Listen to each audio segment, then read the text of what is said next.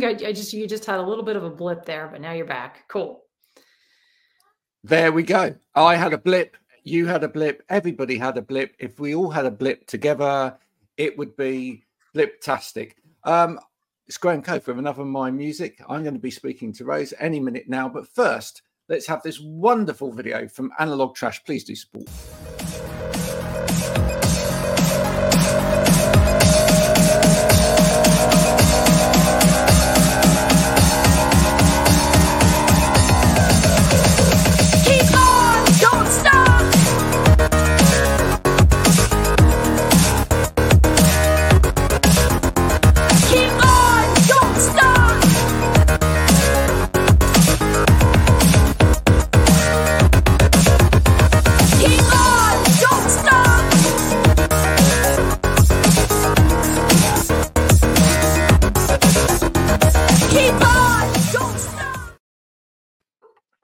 Rose, how are you?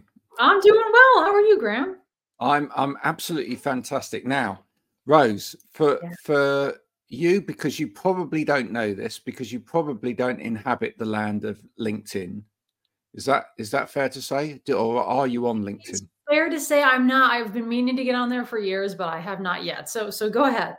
Okay. Well, if you ever need help getting on there, please let me know, because that is where I normally live throughout most of my day.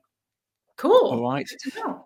And one of the things that I do on LinkedIn every day, every morning, at about somewhere between 7 o'clock and 8 o'clock in the morning, without fail, done it for 4 years now, every single day, is I do a poll.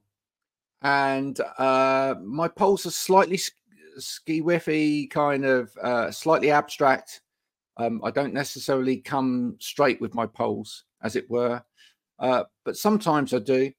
And today, knowing that I had you on this podcast, I wanted to use the title of your album on the poll. Cool. Okay. So my poll starts with A Place To Go When You Need To Hide, okay, which is the title of the album.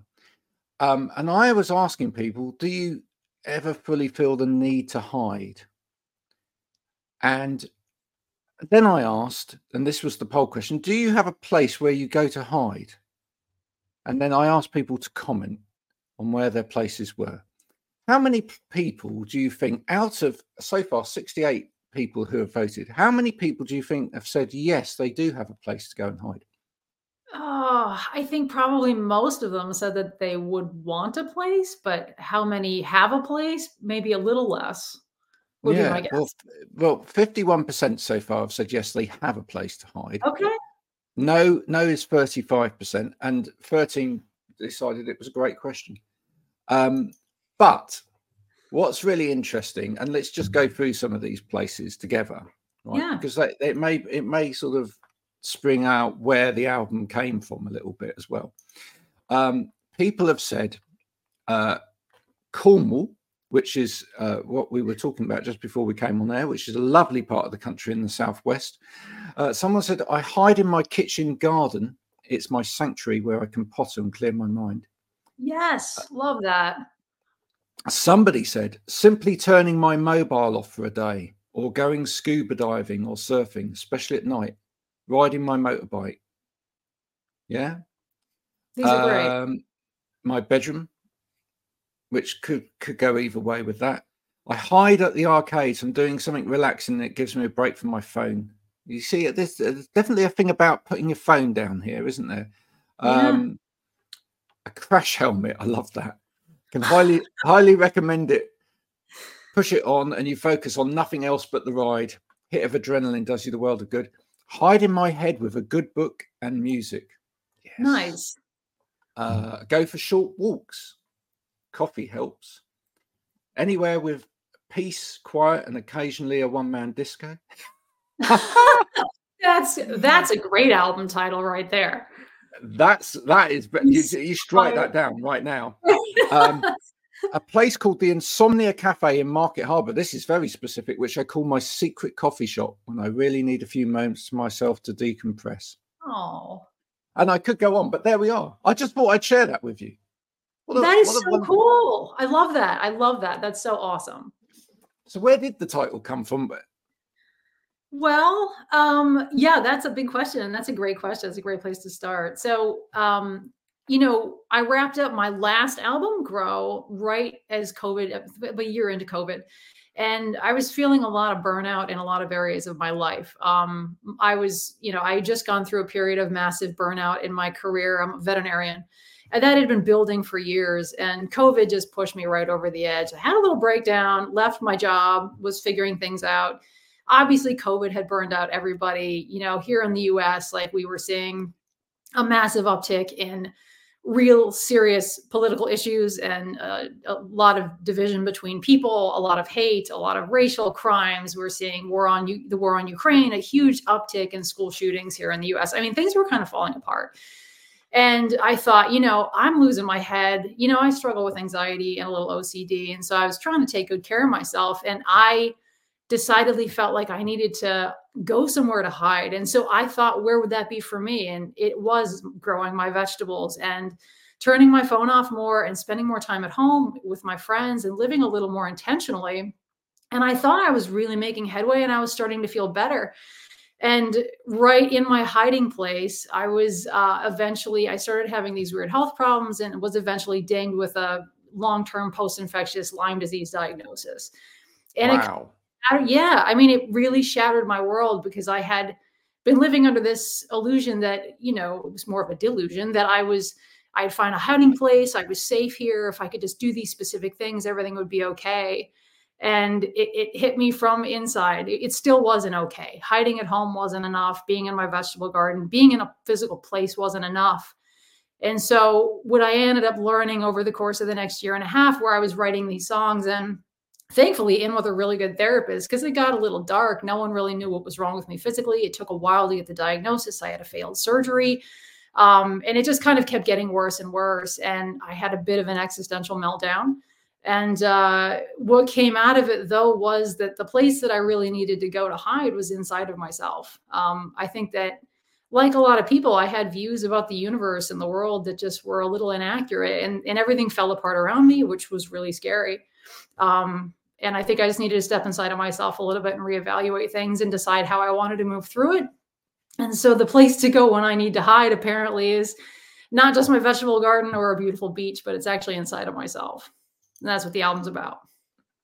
So in other words, if you don't actually deal with it, yes, you're not actually getting away from it.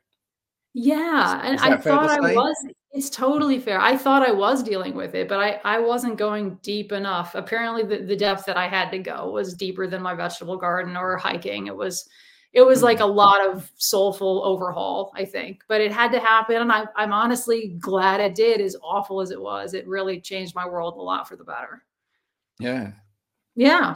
So it sounds like an incredibly cathartic experience then. I guess it was. That whole period was actually writing the album quite cathartic as well? It really was. And what's incredible is not only was it following me through this whole experience. I mean, some journalist he called it a sonic journal. And that couldn't be a better term for it. Like I was writing it as I was going through this, as things were getting worse and worse. But what was funny was, you know, in the midst of it, at the worst parts, these hopeful songs were coming to me. And I was like, where the hell is this coming from? I mean, I'll take it at this point, but they were just these beautiful words that I found really soothing. And as it turned out, that is how things ended up in the end. And the last song or two were actually written kind of in the middle of it. It was kind of like a future self was like, hey, Rose, it's going to be okay. Like, this is how you're going to get through this. And I ended up using those songs at the end because that's actually how it played out. It was kind of cool. That's immensely powerful. Have you ever had that experience before when you were writing music, or is this the first time? It's funny. I actually have. I remember, oh my gosh, it was probably like 15 years ago now or something. It was just another, you know, like in life, you go through these like highs and lows, right? That's also what the album was about, is how high and how low life can get and how hard it could be to hold. But About 15 years ago, it was another kind of rough patch. I was having different health problems and needed surgery and went through a bad breakup, and things were just rough. And I was just having the worst time ever. And in the middle of that, this super happy song popped into my head. It's the happiest song I've ever written. It's called The Summer Song. It's on my first album. I find it interesting somehow when I'm in the worst place, this hopeful music or hopeful song or hopeful lyrics just seems to come out of nowhere. It's beautiful. And I've really learned to appreciate that. Well, in terms of the music itself, this album, it flows incredibly well. Thank you. From start to finish. Was it written in that order? Or it was? Yeah, it actually was. Yeah. The only thing I think that wasn't exactly was the last song. That was written kind of in the worst of it, like we were saying. And the song, The Dark of Light, which is maybe my favorite song I've ever done. I actually wrote that in college like 20 years ago. But I think I'd been waiting for the right time and the right place. Like I needed some production skills before I was able to pull that song off. It's like 7/8 to 3/4 and, all these different changes and stuff. But other than that, things were written and recorded pretty much in the exact order that they are on the album. It really is a story through and through. That's why it has that incredible flow to it. Thank you. Yeah. That's amazing. For anyone that hasn't listened to the album yet, it does. It flows. It ebbs as well, really beautifully, and stylistically from one type of music to another as well. When you were writing it, were you consciously listening to anything, or were you consciously not listening to anything? I'm quite interested in that. That is an awesome question. And I used to think the answer was super weird, but the more independent artists I meet, the more I realize this answer is not so weird. I don't actually listen to music almost ever. I love silence. Like that's my biggest inspiration. If I'm like struggling with a song or being like, I need a chorus for this, or I can't quite hear how I want these strings to work. Like I'll actually just go for like a 10-mile hike and just be in total silence, and things just start to move in my head. So I was not really intentionally listening to anything, just because I normally don't. However, the exception is, so I do enjoy creating concept albums. This is my most concept albumy album ever. It's a story. It flows linearly. It's, and sometimes that does it have that in the line notes inside? Because it really should. If it doesn't, it should. Yeah, it does. This is my most conceptual album ever. Right. Yeah, that's good. I didn't quite put it that way, but yeah.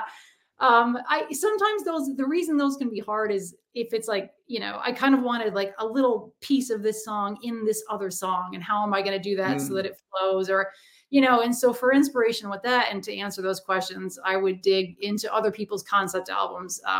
Pink Floyd, I think, does it great. They're one of my favorites. So I was listening to The Final Cut and The Wall and Dark Side of the Moon to try to figure out how did they do it in smooth ways. I'm a big Dream Theater fan, some hardcore progressive rock, and they've had. Are you? Yeah, they're pretty cool, and I was digging into them too. But you gotta answer the question then. Mike Portnoy or post Mike Portnoy? Portnoy, yeah. Just Portnoy. Every way. Oh my God, he's my favorite drummer of all time, and I'm so glad he's back with them. I was like, nothing against their other drummer, he was great, but like Portnoy's the man. I actually met him twice, and he's super super nice guy. Did you? Wow. Yeah, I met the whole band. It was baller. It was the greatest night. Yeah. We got to digress for a minute. What's your favorite thing that he's done outside of Dream Theater? I think I like Transatlantic a lot. That's kind of an older one. Well, I'm going to say that as well because I'm a big Marillion fan, and of course, yes, the bass players from Marillion, and there you go. And that's Marillion awesome. Were always really good at segueing from one song to another across an album as well, you see? Rock on. I know of them. I don't know if I've listened to a lot, but I'll have to go check it out. Thanks for the tip. You will certainly do. I after this. We won't do it now, but after this, I'll give you some listening to go and do your homework with. But that's fantastic. Yeah. So, I mean, look, that's the one thing that prog does really well, is that movement It's almost symphonic, isn't it? That kind of that symphonical type movement between pieces and that linking. Yes. That linking piece between pieces. But just in case anyone would be thinking, I'm listening to a prog album here. You're not in the realms of prog necessarily, right, are you? No. It's kind of light core. I think some people recognize there's some prog elements. Like The Dark of Light is probably the most proggy, but the reason I kind of moved away from prog rock is I feel like sometimes it's lacking in emotion, and I got bored with that. And so I want my stuff to be emotive, but also have kind of that prog edge. So it's there, but I think you have to dig, you know? Yeah. But in terms of the grit that comes through sometimes, and the, you know, even some of the voice and whatever, you're up there with like, bands like The Breeders and Kim Deal and people like that as well. Yeah, yeah. Nice.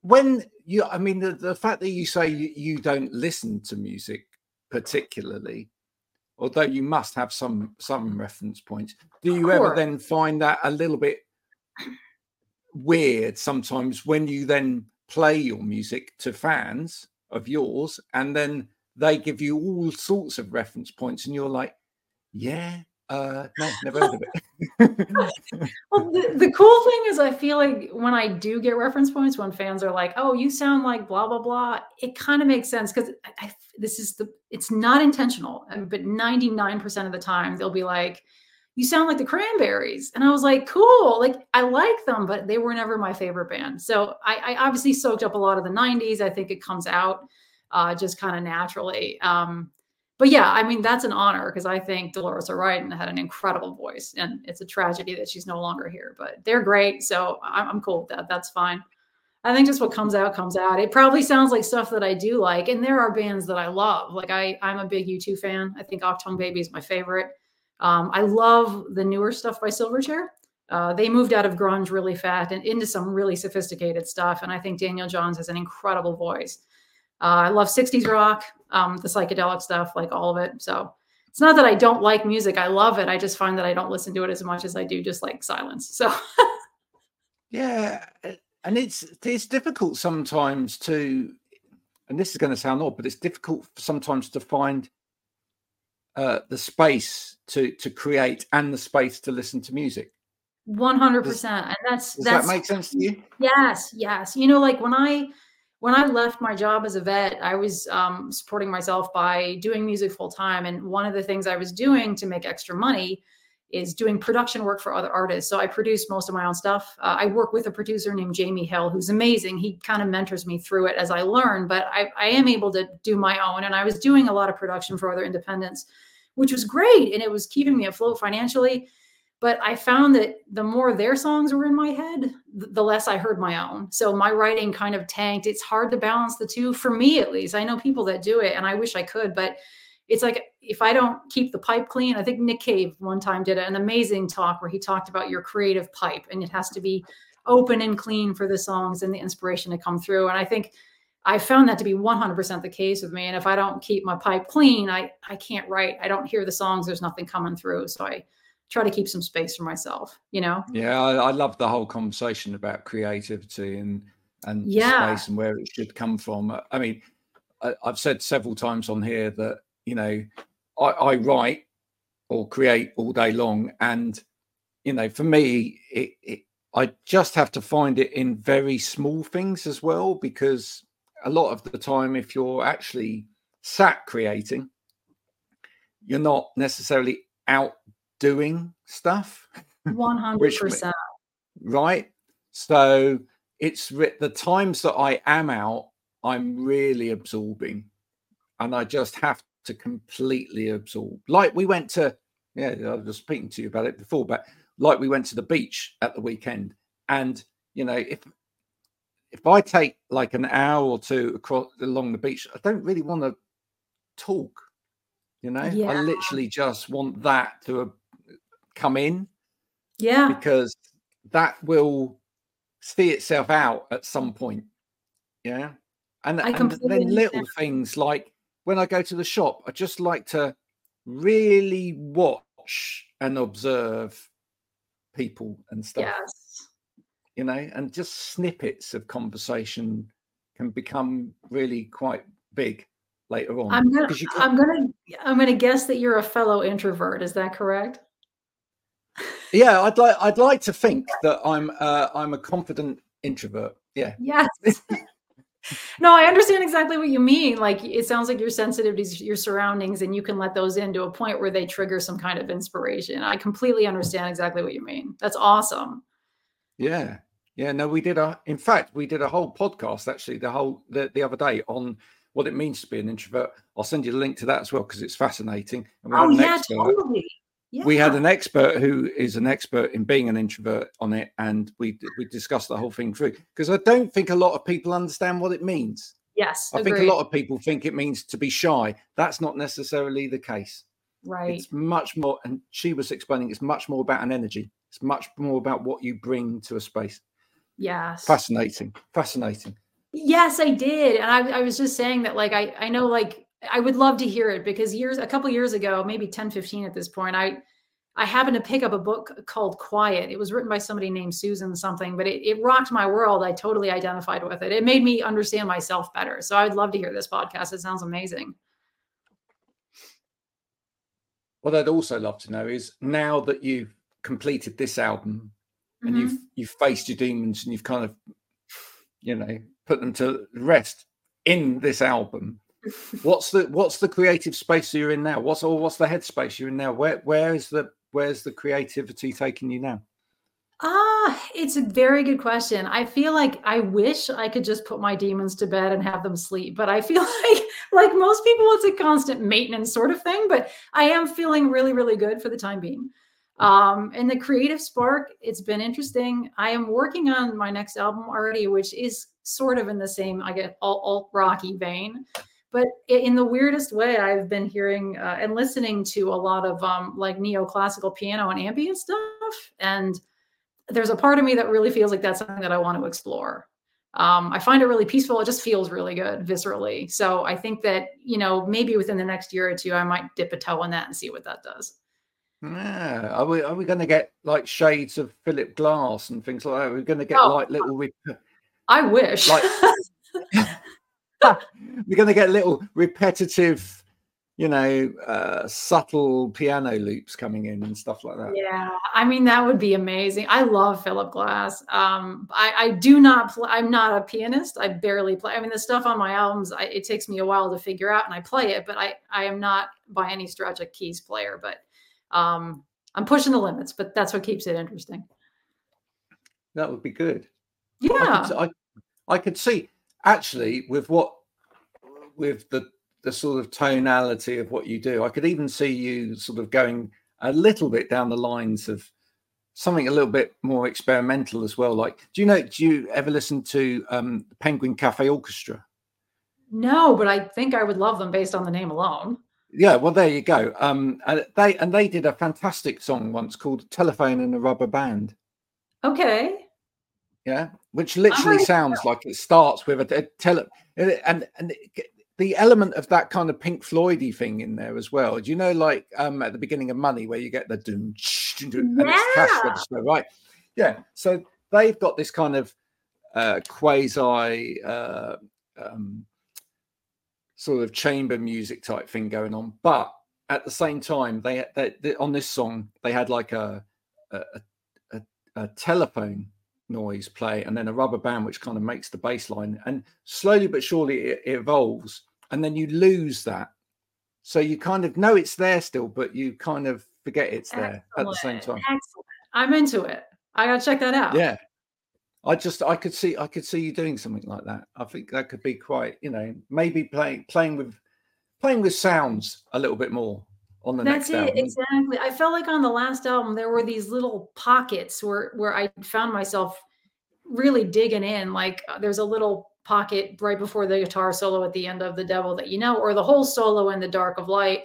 It was this space, and I'm like, what the heck am I going to put here? So I put one small thing and then put another small thing, and then just ended up creating these weird little soundscapes in the middle of the songs, which I found really cool. And just being able to just do that in an album, I think, would just be a blast. So it was neat to kind of accidentally step into something like that, creating the last album. That sounds fantastic. I can't wait to hear that. Thank you. Last question for you today. Yeah. And then I shall let you go off into the evening, which is in terms of other types of art, because I sense you probably touch over into other kinds of art as well. Book at all at any stage? Or have I written a book, or do I read books? No, we think that there could be a book in you at some stage, or some other form of artistic expression? It's so interesting. It's funny. I guess it depends on how you explain or how you define artistic expression. I find growing vegetables or knitting equally as expressive as music. Maybe not as much, but sort of. I do like to write short stories. I have had the idea to write a book. I've been told I should write a book because apparently I'm funny to some people, but someday I think that would be great. I love the idea of writing. It's quiet. It's just you and a computer. It just seems like a really cool practice. So it would be great someday if I could get into that, but no, I haven't really officially done anything like that yet. It sounds to me as though that you're quite an observer of people as well, and perhaps you should even write a little script of your observations of people. That could be quite charming as well. It might get me sued, but I'll keep that in mind. Oh, well, listen, getting sued these days is a great way to make money. That's true. Well, yeah, it is, absolutely. It's the fast track to. It's the fast track to fame. Let's face it. Can't beat the attention. Rose, it's been an absolute pleasure talking to you and finding out a little bit more about you. Do come to the UK sometime, and I promise you that if you do next time you come, the Southwest is the best part of the UK to go to. There will be other people watching this that will from the UK who will disagree with that, but that's fine. They can state their own case. But we'd love to see you by the sea. Awesome. I would love that. Thank you. Our fish and chips are to die for. Oh, yes. Right.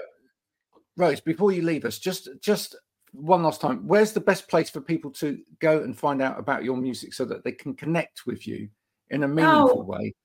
Awesome. I mean, I'm easily reachable through either Instagram, Facebook, Twitter. I'm on Mastodon. I've got a Bandcamp page. They could find the music on any streaming platform, pretty standard, Spotify, iTunes, Apple, whatever. YouTube is also an option. But yeah, I mean, if anyone was looking to really reach out, they could hit me there, or my email is rosalimomusic@gmail.com. That's the way to do it, folks. Please do go and find Rose on all of those platforms. But something like Bandcamp's brilliant because you can actually follow. Rose will know that you're following. You can be part of the mailing list. There's lots of actual music you can pay for there, not just stream, which is a fantastic thing to do. Because it really supports artists, as I've told you millions of times. But you know that by now, folks. And a lot of the people that watch this actually do put their money where their mouth is and support artists, which is great. Yes, absolutely. Well, it's been an absolute pleasure to meet you today. Thank you so much for coming on. We do wish you all the best in the rest of 2024 with your music. Please go and find a place to hide, folks. And may that place involve the music of Rose, who's been on today. Until next time, bye for now.